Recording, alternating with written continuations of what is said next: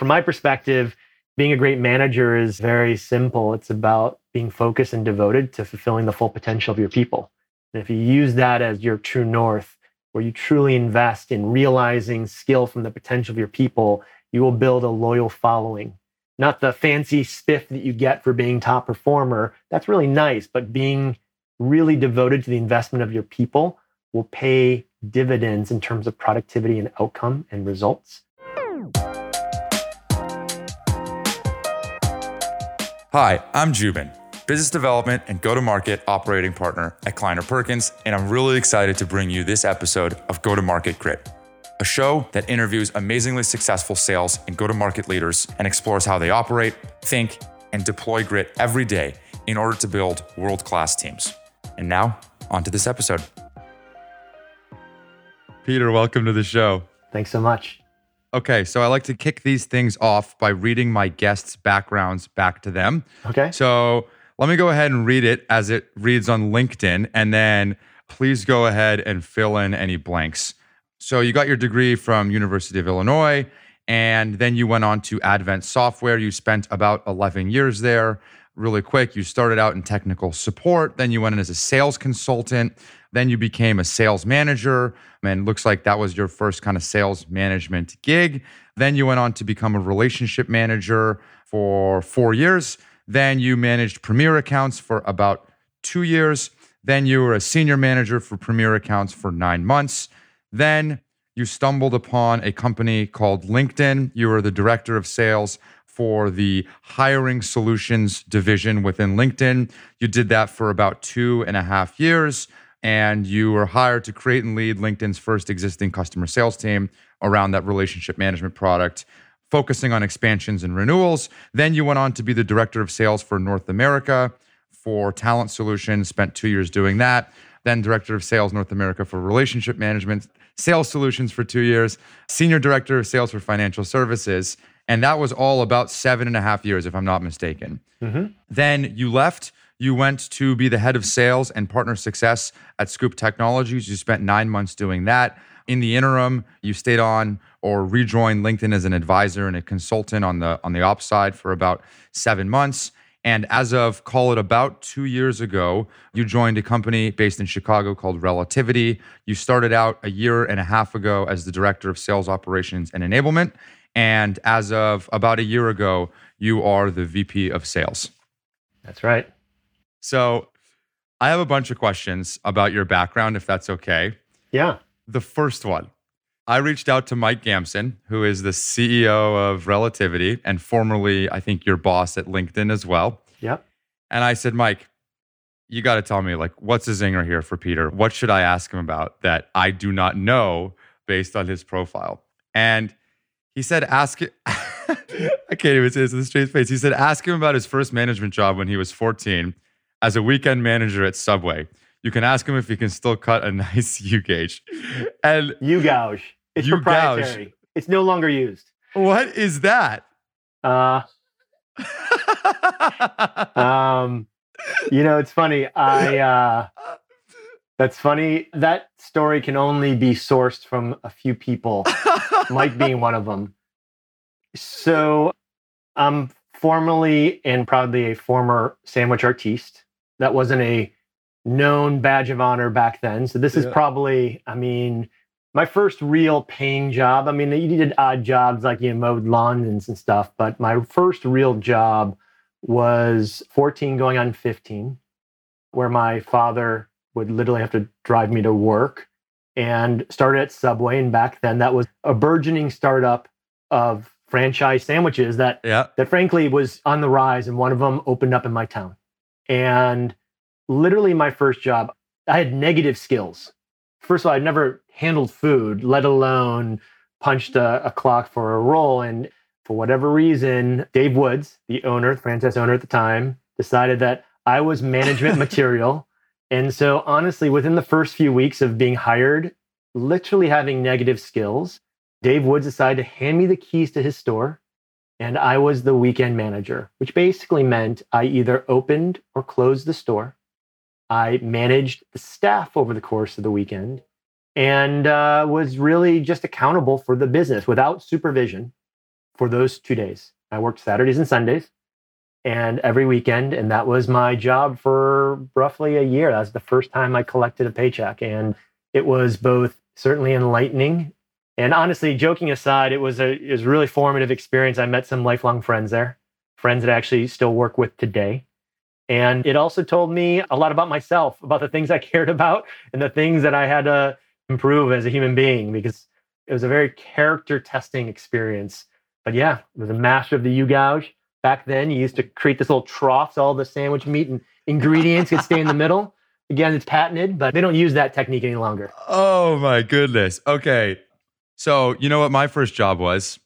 I was a sandwich artist at Subway. I'm not kidding. Uh-huh. And I would have, in this example, I would have worked with you. And at the time, the U gouge technique was clearly not there anymore because I didn't know what that was. And you were probably a much better employee than me. Like you thought you had negative skills. I got fired from Subway. I didn't even think this was possible because I used to love their chocolate chip cookies. And one day, I put a couple of chocolate chip cookies in the toaster, like their industrial toaster oven that you put the sandwiches in. Unbeknownst to me, these things are nice and expensive and one of the kind of like grandiose pieces of equipment that they have in Subway. Long story short, I go to the back to clean the dishes. I thought I hit one minute or 30 seconds, I hit three minutes. And I come back and the toaster oven's on fire, like it's smoking and all these things. So I tossed the cookies out. I didn't really say anything. And the next day, the owner comes in and he's like, Joubin, what the hell is this? And I told him, and that was it. That was my last day of employment at Subway. I fortunately didn't have to fire anyone. I probably should have, in retrospect, being a more effective manager today. But I'm glad that we share some roots in the Subway family tree. I'd give you the secret handshake if I knew it, but I don't know it. I think it's just being able to pronounce U gouge. Okay, so there's a couple things that stood out to me about your background that I wanted to dive into a little bit. And I'll tell you, typically I don't talk about the shorter stints. I usually, if I was reading your resume on this podcast with my guests, I talk about the incredible eight year run that you had at LinkedIn and all these things. And some of the feedback that I've gotten from the audience is hey, Joubin, we've all had these short stints. And in some cases, these short stints are misfires. In other cases, you joined a company and it wasn't what you thought it was, or there's just such a compelling opportunity that comes up seven, eight months after that you just have to go for it.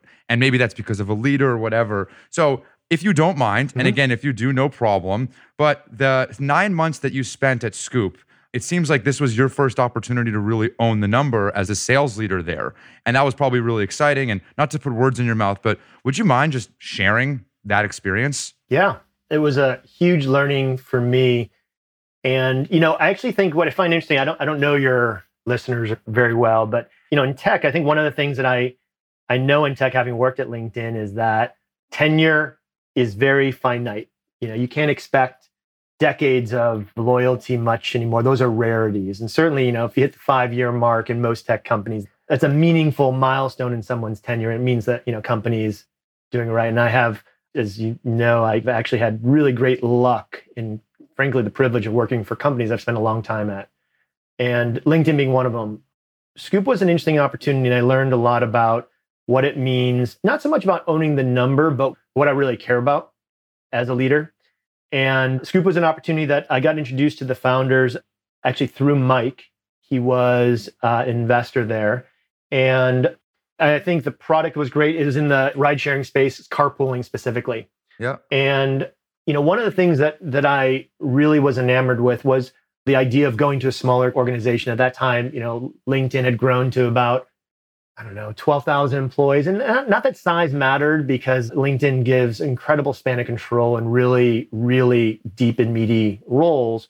But, you know, Scoop was an opportunity to take some of my experience. What was happening at my late stage of my career at LinkedIn was an interest to apply what I had learned in a new context felt like I had really learned valuable lessons as a professional. And I was ready to start expressing them in some other context outside of LinkedIn and frankly take some of my you know, nearly 20 years of experience and turn to a space that was new and different. I had no prior transportation experience. I had no real familiarity with the business model. So those are all the things that I was looking for to be re-challenged in a new context.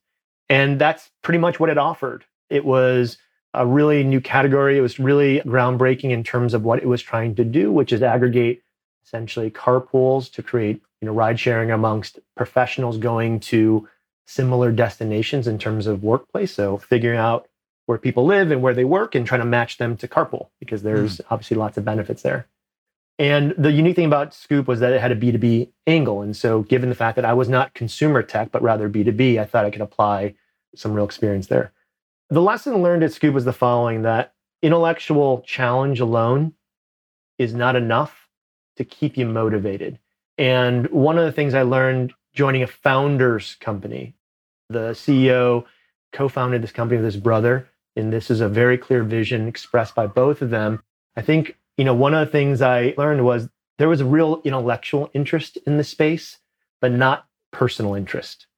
Meaning, you know, this idea of reducing traffic and congestion and using transportation or more efficient transportation as a mode to do that. Again, intellectually interesting, but I wasn't passionate about it in terms of personal passion.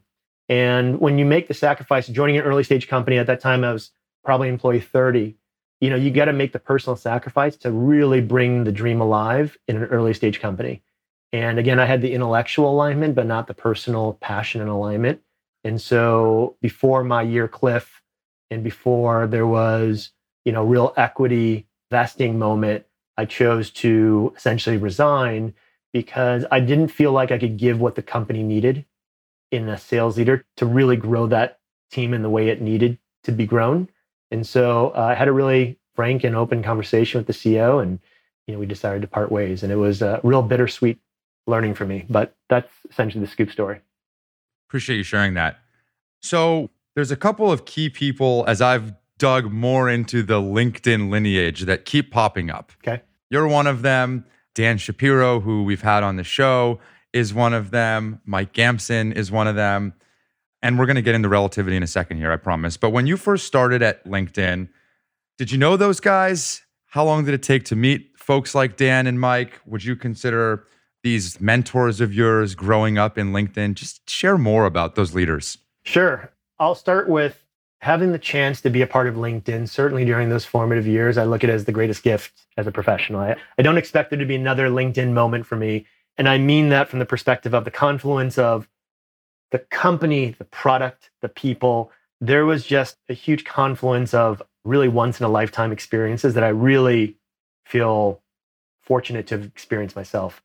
Mike and I actually professionally have had overlap for a long period of time. So my career at Advent, Mike was also there. We overlapped for eight years. So he mm. spent nearly eight years there. And my journey to LinkedIn was through Mike, but for a variety of different reasons beyond Mike. So at the time, Reid Hoffman, the founder of LinkedIn, was acting CEO.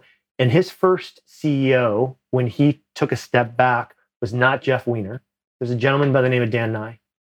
Dan Nye at the time became the first CEO of LinkedIn. Before he was LinkedIn CEO, he was the general manager of a business at Advent. So I happened to know Dan because he was the GM. You know, that time I was an individual contributor. I didn't report to Dan, but Mike did. And so when Dan left to be the CEO of this small startup called LinkedIn, it's probably, I don't know, 35, 40 people at the time.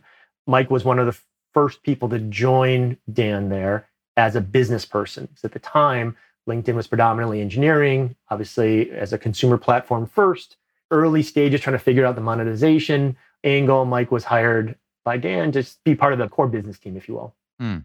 Mike was there for several years. And this is 2009 when I joined LinkedIn. If, for anyone that was in the workforce at the time, that's a scary time. That was a really dark time in the US economy and not much was going on in terms of tech and, and just business success. It was a dark, dark time in the job market, but it happened to be a great time to start something new because it we did emerge from the recession and LinkedIn really timed it well.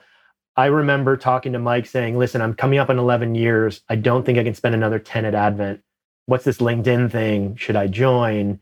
And Mike was just starting to develop a thesis around our B2B sales opportunity there. And so, fortunate for me, I, I had you know a long-standing relationship with Mike, and we kept in touch. And at some point in 2009, we had reconnected for lunch and decided there could be a there there. And so I remember we met for lunch in July, and by September that year, I joined his burgeoning leadership team. How many employees, sorry to interrupt? Yeah. Overall, there were probably 350 employees when I joined in sales. And I use air quotes in sales because it was it was a sales team. It was like the it's probably like 25 people trying to figure out monetization. And we had core belief that there was some sort of B2B recruiting solution somewhere tucked in there. And we were just trying to bring that to market.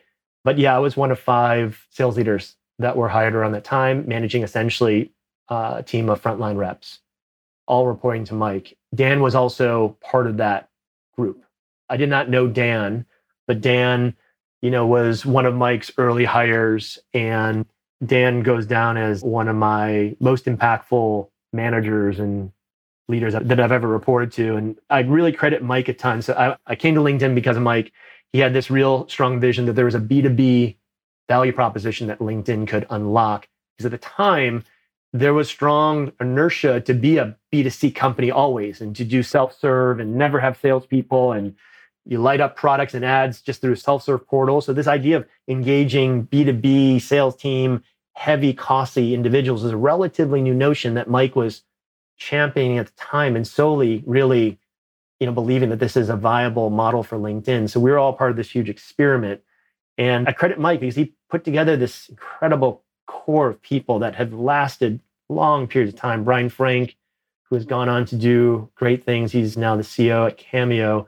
He was our first operations guy. Dan was just a incredible leader that just had so much potential and just became just a fantastic fantastic leader for the business. Just a whole cohort of people that was just really wonderfully assembled. So Mike did a great job of collecting the talent that ended up helping grow LinkedIn to a multi-billion dollar B2B SaaS business. Yeah, so this might seem like a silly question, but it reminds me when I was talking to Carlos Delatorre, the CRO of TripActions, when he was at PTC, he was also recruited by a guy named I think John McMahon. I might be revising history here, but long story short, there was a cohort of the first sets of who were to become business leaders at this company. And it was people like Dan Fougere, who's now the CRO of Datadog. It was people like Carlos. And I guess I will ask you this Did you know then, when you looked around the table, was it at all obvious to you, or was there any signaling how legitimate these people, including yourself, would be at some point? Carlos described it as we had a bunch of really enthusiastic, highly intelligent people that made each other better. And so part of me is like, well, maybe being around all of this greatness made you as individuals great, as opposed to you all had this innate greatness that was just destined to come blossoming out. I don't know. Maybe your thoughts there. Yeah.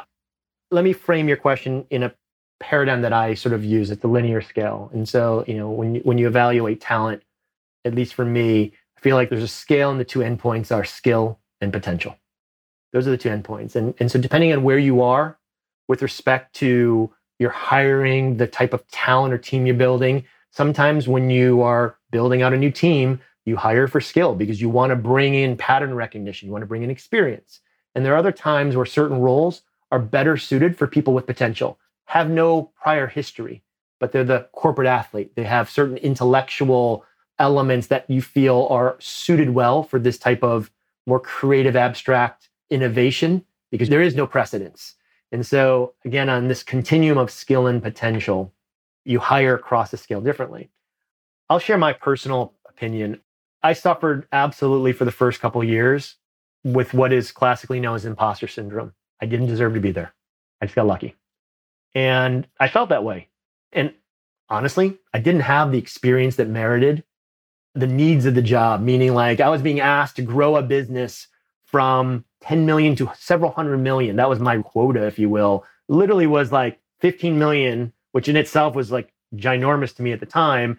And by the time I exited in the first sort of run in the talent solutions over four years, I remember my year four quota for my organization was like 310 million mm-hmm. of AR. And, you know, I'd never done that before. And so I, I spent the entirety nearly of my first several years as an imposter that was largely a function of when you see great people, I think that you just know tangibly.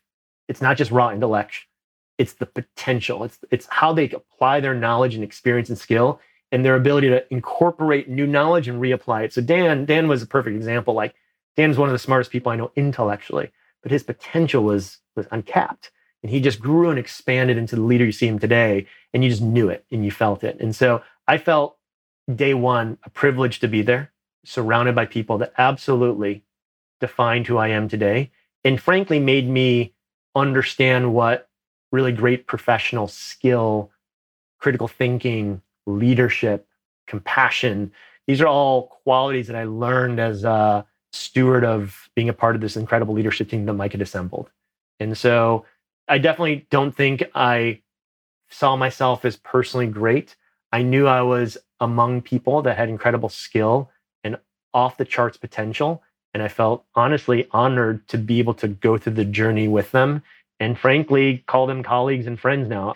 These are great people, and you sort of know it. It's an intangible, but it's clearly identifiable skill and potential that are off the charts. How do you know now, as you're the leader doing a lot of this hiring, how do you know when's the right time to hire for skill versus hiring for potential? I'll give you an intuitive answer as opposed to a scientific answer. The worst sort of preface to any answer is it depends. I think it, a little bit is there's sort of an unconscious calculus I go through. Some of it's risk tolerance. How much risk can you absorb by hiring someone that has great potential versus skill? I think needs of the team based on the existing composition of the team. So, for example, one of the things I think about is balance and diversity in my team. And when I say diversity, I mean the little d and big D.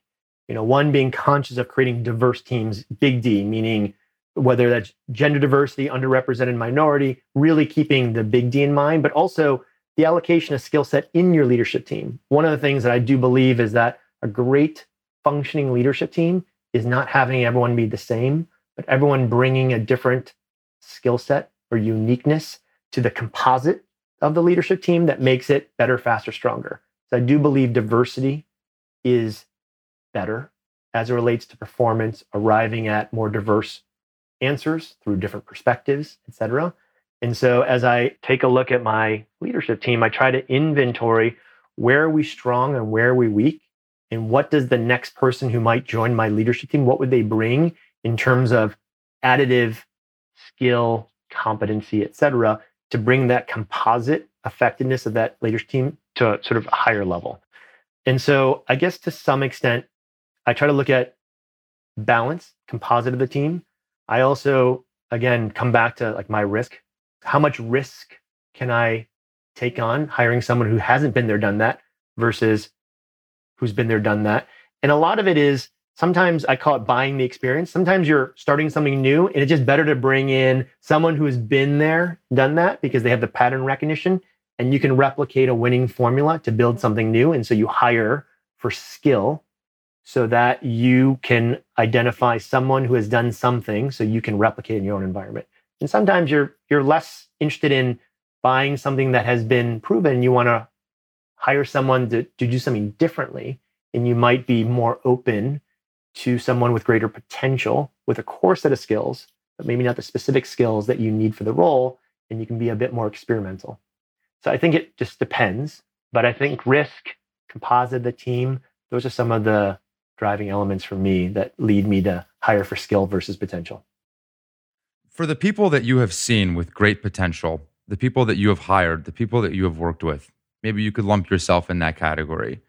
What are the any key themes that you could draw out that were consistent enablers of getting them from potential to skill? Any tenets or philosophies that you really believe in yeah. that make that gap more predictable or or something that is repeatable? Yeah. I do believe there's a bit of past performance does help to, you know, reflect whether or not that will be possible. So so meaning like understanding how people adapted in situations where they maybe were underskilled or unskilled in a certain role, how they essentially became competent in their role, understanding their journey. So using past experience is, is one is one way to to really zero in on what they would be like in your current role. And does that past experience have to be in the workplace necessarily? The answer is no. I tend to skew on professional experience. The, words I tend to use is understanding a person's journey from an unstructured, like open white space opportunity, a place where there is no precedent, there is no playbook. How did they essentially chart their course where they became competent when they came into the role incompetent in the role? That to me is like really important to understand. So I call that like understanding the structured thought process and the journey that they took. People go from incompetence to competence in different ways. And I think like for me, the speed and the process by which someone walks into a role as, you know, not having experience, how they chart the course where they wrest control over the situation where they don't have experience, how they essentially programmatically really develop those skills is really important. And breaking down essentially the process by which they went through that journey tells you a lot about the individual. My guess is that blueprint that you use or that you identify in their past experience is the same playbook that they would apply in terms of taking someone with high potential that became skilled in role, likely that they will apply a similar methodology and approach. So, watching what I call the experiential game film, I want to understand the propensities, the decisions. I literally say, I want you to go into the specifics. What was that first kickoff call you did? What was the framework that you put together? How did you reframe the problem? Why was that a tactic that was useful? Understanding the specifics gives you really great insight into their likely behavior in your existing set of opportunities. And so I do tend to use past experience as a, as a primary mode to gauge for this. So, relativity. Why don't we start there? So, this company was founded in 2001. It has 1,200 employees. It's based in Chicago and tell the audience what does relativity do? Yeah, so relativity is in the e-discovery and surveillance space. For those people who aren't in legal tech, so there's a process in litigation called discovery where for all intents and purposes it's a process where it's the collection, the processing, the review of evidence that may be used in a litigious case. And so that process because of the proliferation of information. It used to be, you know, hard copy memos. Now information is all digital. It's in Excel spreadsheets and in PowerPoints. It's primarily in email. All of those communications, those the paper trail, if you will, is digital. And so with the proliferation of digital information has exploded. And so technology, in this case, e-discovery software, helps to collect and process and essentially create an infrastructure to take all this unstructured data, bring it into a structured environment so that people can review all these different file types at scale and admit them into a litigious process if they need to. So it's a part big data, unstructured data, structuring data. These are terabytes and terabytes, petabytes of data around the world that need to be essentially reviewed through a discovery process. And we help create that value through our cloud product Relativity One. Walk me through. So Mike went there, got recruited as the CEO, and then he recruited you on, I guess, originally, as I look at my notes here, to be the director of sales ops. And then a year and a half later, you were promoted to VP of sales. Is that right? Sort of ish, right ish. I'm not a historian, clearly. Most of my history is is rewritten in Joubin's own mind. Yeah, yeah. So Mike has been focusing a lot of his personal time in terms of elevating and nurturing the tech community in Chicago. So he lives in Chicago. It's where we grew up as kids. And, you know, Mike was on the board there. And so I was essentially consulting, as you mentioned, I was back at LinkedIn consulting as an outside consultant. I wanted a little bit more flexible work life after Scoop, a whole bunch of things on a personal level. My family and I wanted to take a, a trip. I didn't want to be tied down with work, so I was a consultant. So Mike was actually a board member, got me introduced inside the business, inside of Relativity, and I took them on as a customer did just really light consulting, mostly on the sales side, and just spent a couple hours there each week. One of the things that happened was during that time, this is before Mike took on the role of CEO. To be honest, my consulting gig exposed me to a company that I knew nothing about, certainly a category that I had never heard of. I'd never uttered the word e-discovery, never heard about it, and exposed me to a product and set of people that were really amazing. I was really enamored with what I saw. And, you know, I think working for companies like LinkedIn, we can see some pattern recognition around product, the purpose of the company, the sort of impact it has on the customer base, and the type of talent that really can create greatness. I went from consultant to interested party, if you will. And honestly, timing worked out such that the operations role was the role that made the most sense at the time where I can make an immediate impact. It's not because I was an operations person in my prior life. In fact, I'd never done it before, but it was the most logical given where they were in the arc of, of their hiring need. And so I came on board and took on the title of director of operations, having never done it formally in the past, but always had a healthy respect for the role. And that was your way of basically getting your foot in the door. That's right. One of the things I decided was I was going to work for them in whatever capacity, knowing that there were a lot of characteristics in that organization that I thought were destined. I mean, it was already a great company. I mean, I stepped in and it was it was doing incredibly well. But what's crazy is there's so much more upside potential in the business, and I knew that I wanted to be a part of it. So, yeah, no, that's a great story. So, what I thought would be fun, and humor me here, if you will, but as I dug around with your team or folks that have worked for you in the past, is that you have a reputation for building future leaders. And as I was preparing for this, I found, which I didn't know was a thing, but there's something called LinkedIn Learning. And in LinkedIn Learning, Mike Gamson has a leadership thing. And it's it's basically a session, if you will, on becoming head of sales, developing your playbook.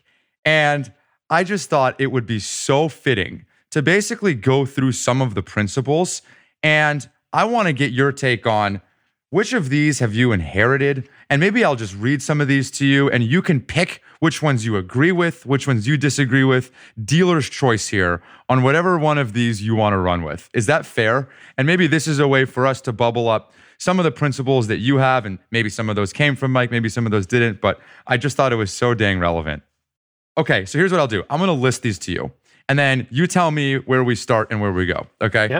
So the first is develop a sales leadership voice. And he says this is the moral bedrock or founding for how you make all of your future decisions. The next is the best recipe for inspiration. So to inspire others, you truly need to inspire yourself. I think this is what you were talking about a little bit about your experience at Scoop, which was that you couldn't inspire yourself. The next is how to understand your environment. So he starts out by saying, you know, again, to your point earlier about as you interview, you look for what is that process of understanding. So he goes through the context of understanding your environment. The next is defining your objectives. The next is how to establish first principles. So, what are the things that you really care about? The next is reward and recognition principles. So, what are your compensation principles? What and who do you recognize? In the episode with Dan, he talked a lot about hey, we don't have a win wire where we celebrate revenue numbers, i.e., this sales rep had a $10 million deal. We talk about and we recognize the supporting team that got that deal across the finish line. So that's what that reminded me of. The next is construct your strategies, right? So strategy is the means by which we navigate a competitive landscape. The next is execute your tactics. So you have strategy, then you have tactics. And the last is observe, analyze, and adjust. So you're taking notes because I literally put you on the spot here, and I'm sorry for that. And I'm sure these are Mike isms that probably resonate with you, and some of which you've embodied and some of which you haven't. So, again, dealer's choice. Where do you want to take this? I laugh because you know what's incredible about that LinkedIn learning session. I've I've listened to it. I haven't listened to it in a while, I've been around Mike where his isms are they become canonical. They are this Bible. Basically, they're truly his leadership playbooks, and they exist not only in rhetoric but in reality. I've seen them in action. And this was so good, by the yeah. way. I watched it and I was like, "Are you kidding me? This is so good." And so, producers, please make sure we put that link in the show notes. It is so good. Yeah, it's the real deal. I feel like I'm still on my journey in many ways as being a fraction of the leader that Mike or Dan are today. I think one of the things that I noticed about myself and one of the things that I have tried to express as a leader is my leadership voice or the authenticity with which I operate as a people centric leader. Let me explain. I think in sales in particular, there oftentimes is a culture of judgment that is largely dependent on a person's delivery of results. And for me, I feel like, don't get me wrong, results matter. In sales, it's one of the beautiful things about our role is that it's quantifiable. But everything that I try to judge is the process or means by which we deliver the results. You can deliver results in many different ways. And while the scoreboard shows the same outcome, the means to drive those outcomes matter. For me, I want to create a sales culture that doesn't reward the results despite the means. We want to create a culture that is built on, you know, essentially investment in our talent, meaning people centric. From my perspective, being a great manager is very simple. It's about being focused and devoted to fulfilling the full potential of your people. And if you use that as your true north, where you truly invest in realizing skill from the potential of your people, you will build a loyal following. Not the fancy spiff that you get for being top performer. That's really nice, but being really devoted to the investment of your people will pay dividends in terms of productivity and outcome and results 10 times over than cash compensation alone. And so for me, finding my leadership voice around a people centric and authentic people centric objective has been my goal, if you will, my constant pursuit as a leader to make sure that when you're part of my sales organization, you will feel invested in, not only in terms of promise, but actual action. Because I do believe that that is the best way to drive results is to invest in the people, to create a culture of investment so that you can really reap the benefits of disproportionate results as a result of that investment in your team. I love that. I want you to keep going. I completely put you on the spot and I want to let you take this where you were. The ones that really caught my eye were how to establish first principles and the first one that he said, which was developing a sales leadership voice. And he says that this is the moral bedrock or founding of how you make all future decisions.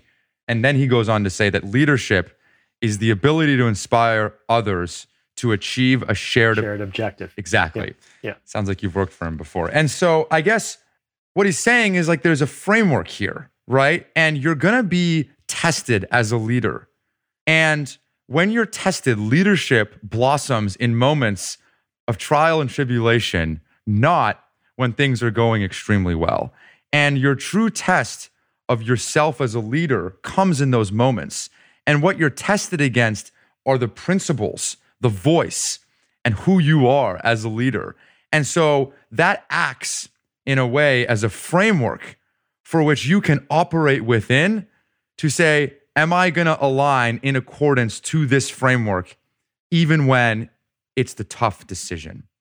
Yeah. So, this is probably one of the greatest lessons I've learned from leaders like Mike and, and Mike through his leadership team that I'm practicing myself. So, this idea of first principles, it's an important one because once you have the guiding principles or the principles that help determine good from bad, right from wrong, all the problems that you flow through, it's almost like a decision tree. Like we've agreed on the principles that will govern a decision. So let's take this real world scenario and flow it through the principles that we just agreed to because it almost like takes the emotion out of it. Okay. We've already had this intellectual debate about how we're going to solve this customer problem. I'm using this as an arbitrary example. And what are the first principles? Problem side, what matters to guide us on this journey? So, for example, at relativity right now, you know, we have a core principle equitability, fairness, and consistency matters around pricing. So, we don't do things where our price is advantageous to a given customer just because they ask or negotiate better. We have as a first principle that every customer knows that they're getting the same price as a customer sitting across from them at a table if they're buying the same volumes of X.